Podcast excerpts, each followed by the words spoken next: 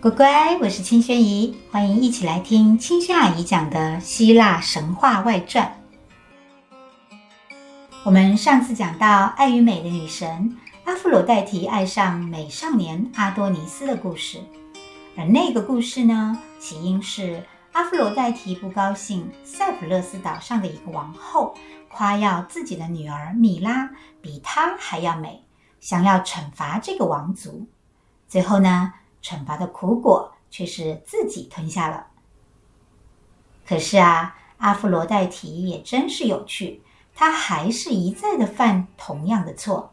这次呢，命运还是再次轮回，她不仅没成功，而且最后的苦果还是自己吞下了。到底是怎么回事呢？我们赶快来听听看。话说啊，很久很久以前，有一个国王生了三个女儿，其中最小的女儿叫做赛姬，她有着非凡的容貌，美丽的闪闪发光。她的两个姐姐呀，跟她对比起来，就像两个凡人与天神站在一起。她惊人的美丽呀，让很多人都想要一睹为快。于是呢，世界各地的人来到这里，为的都是想要找机会看一看这位犹如天人的赛姬。当赛姬出现的时候啊，大家都纷纷的拿出花环丢在她的脚边，赞叹着她的美丽，甚至说啊，连爱与美的女神阿芙罗黛蒂都无法跟她相提并论。阿芙罗黛蒂的神庙也渐渐的少有人去敬拜，大家说啊，不如去看看赛姬的美丽，她才是无双的人间美神。阿芙罗黛蒂听到这些，生气得不得了，区区凡人竟然把自己给比下去了，这绝对不能容忍。于是阿芙罗黛蒂叫来他的宝贝儿子丘比特。让他去对着赛姬好好射一箭，好使得这位自命不凡的人间女子爱上世界上最丑陋、最恶心的怪兽。事实上啊，赛季的父母每天都在想着，要找一个怎样的男子才配得上这个美如天神的女儿呢？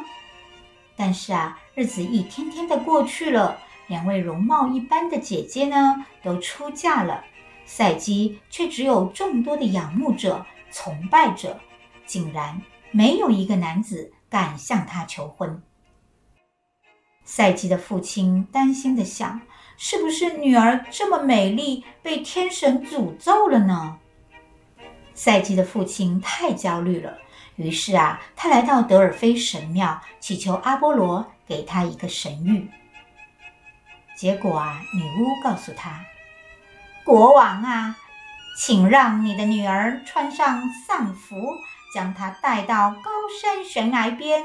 她的丈夫长着翅膀，吐着火焰，野蛮而邪恶的飞龙兽将把她带走。”国王听到之后，完全呆掉了。神谕竟然让他最疼爱、最引以为傲的女儿穿上死亡的服装，独自在悬崖边等待恶龙。全家人听到这个消息，也全都陷入悲伤之中。大家抱头痛哭，哭到眼睛都肿了。这么美丽的女儿，竟然是最悲惨的命运。赛基面对命运的打击，看到家人的悲伤不舍，他决定勇敢起来。既然自己的美貌是天神的诅咒，他自己的命运就去自己承担吧。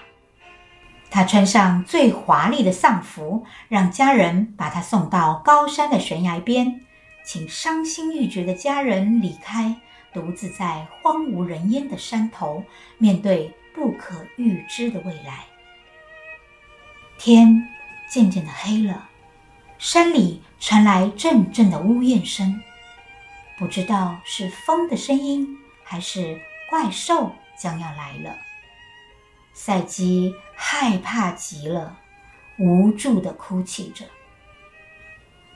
这时候，一阵非常温暖柔和的清风吹了过来，赛基停止了哭泣。他感受到那风儿有着说不出的温柔，而他的内心也突然没有那么恐惧了。就在这个时候，赛基觉得自己好像被这阵风托起来了，慢慢的在空中飘着，最后降落在一片柔软的草地上。厚厚的草就像舒服的床垫，而且四周都是散发着芬芳的花瓣。赛姬早就累了，于是啊，不由得在这片舒服的草地上睡着了。等他醒来，他发现自己在一条小河边躺着，而河边呢，有一间华丽的宫殿。他好奇地朝房子走过去，但是那房子静悄悄的，没有一个人出入。突然，有一个声音传来，告诉赛基。这座房子是为他而建，不要害怕，他可以进去洗澡、休息，而且他们会为他准备餐点。虽然没有一个人，只有声音传来，但是很奇怪，赛基完全没有害怕，他愉快地走了进去，洗了这一辈子最舒服的澡，享用了这一生最美味的一餐。然后他听到宫殿到处回荡着美妙的音乐声，而且呀，不知道为何，她竟然知道晚上她的丈夫会来找她。她也绝对相信她的丈夫不会是一个怪兽。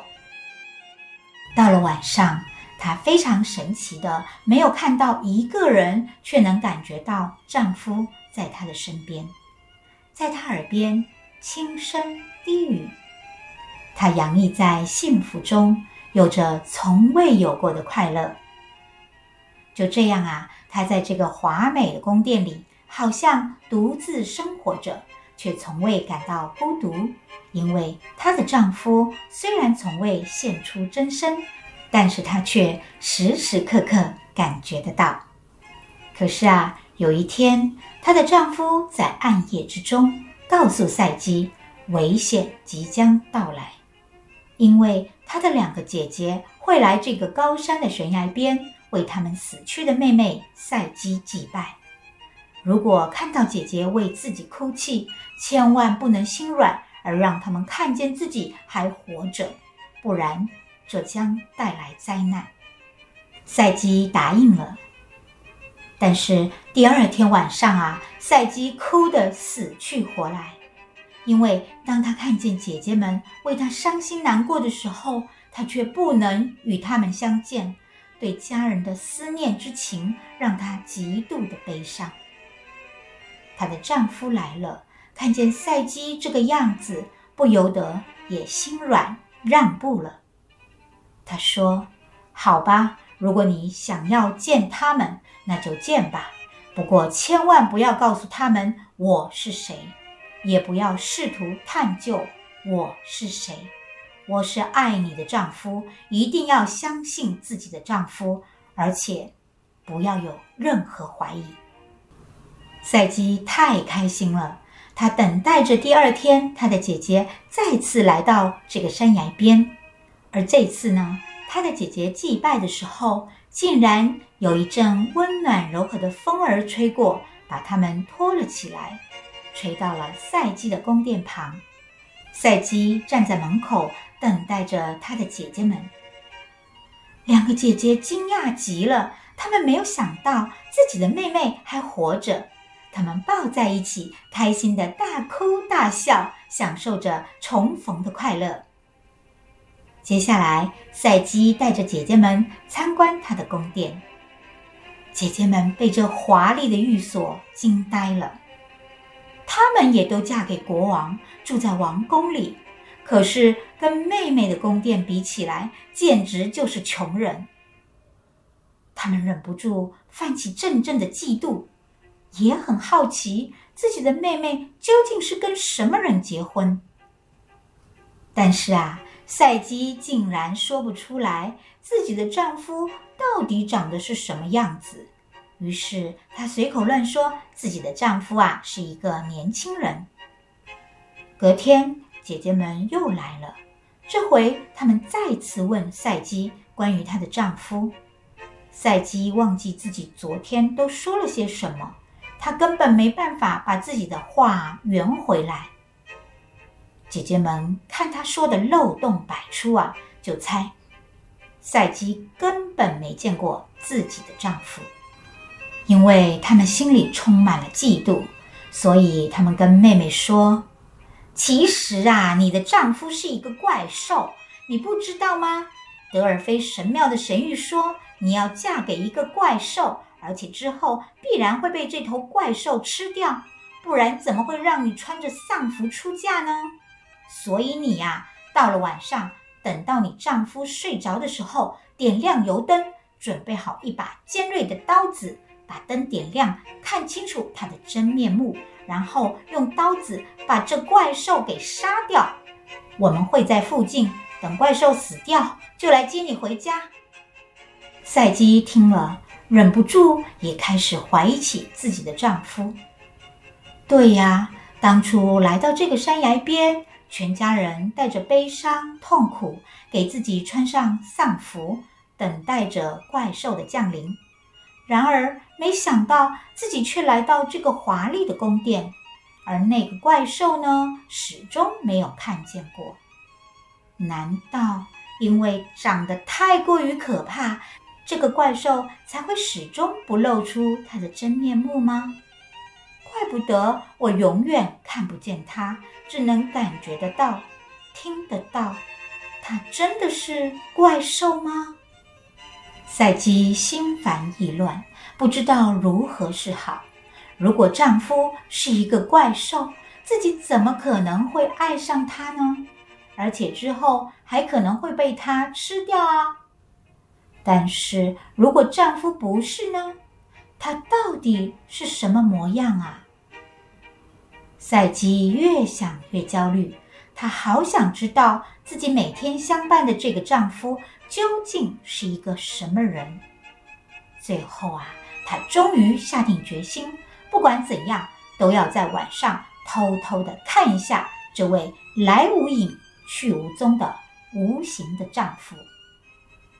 到了晚上，等到丈夫安静的入睡后，赛姬鼓起勇气，点燃油灯。手握利剑，向着她的丈夫凑了过去。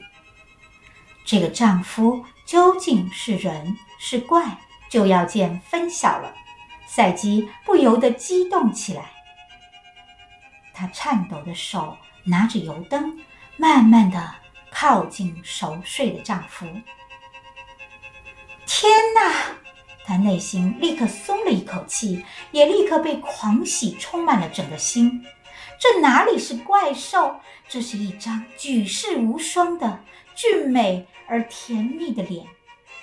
它白色的翅膀乖乖地匍匐在柔软的床上。它根本不是怪兽，它是世界上最迷人的丘比特。这是她的丈夫，是小爱神丘比特。这甜蜜的爱情让赛姬感到幸福万分。她高举油灯的手因为兴奋而剧烈地颤抖着，结果油灯的热油不小心滴了出来，滴到了丘比特的肩膀上。丘比特被惊醒了，他睁开眼睛，看着举着油灯的赛姬，捂住受伤的肩膀。轻柔地说了一句：“在怀疑的心灵里，爱情无法停留。”然后抖动翅膀，悄然离去，留下错愕不已的赛姬。赛姬追了出去，但是丘比特早已无处可见，他跌倒在地，无助地哭泣，哭了好久好久。赛姬抬起头来，擦干眼泪，对着自己说：“我要用一生来寻找他，我的丘比特。如果他不再爱我，我也要证明给他看我有多爱他。”赛姬不知道要去哪里找丘比特，但是他不会继续住在这个美丽的宫殿里。他出发，向着迷茫的未来，准备用一生来寻找爱神丘比特。那赛姬到底有没有找到丘比特呢？他有什么样的经历呢？我们下一集再说。谢谢大乖乖、小乖乖，我们下次见哦，拜拜。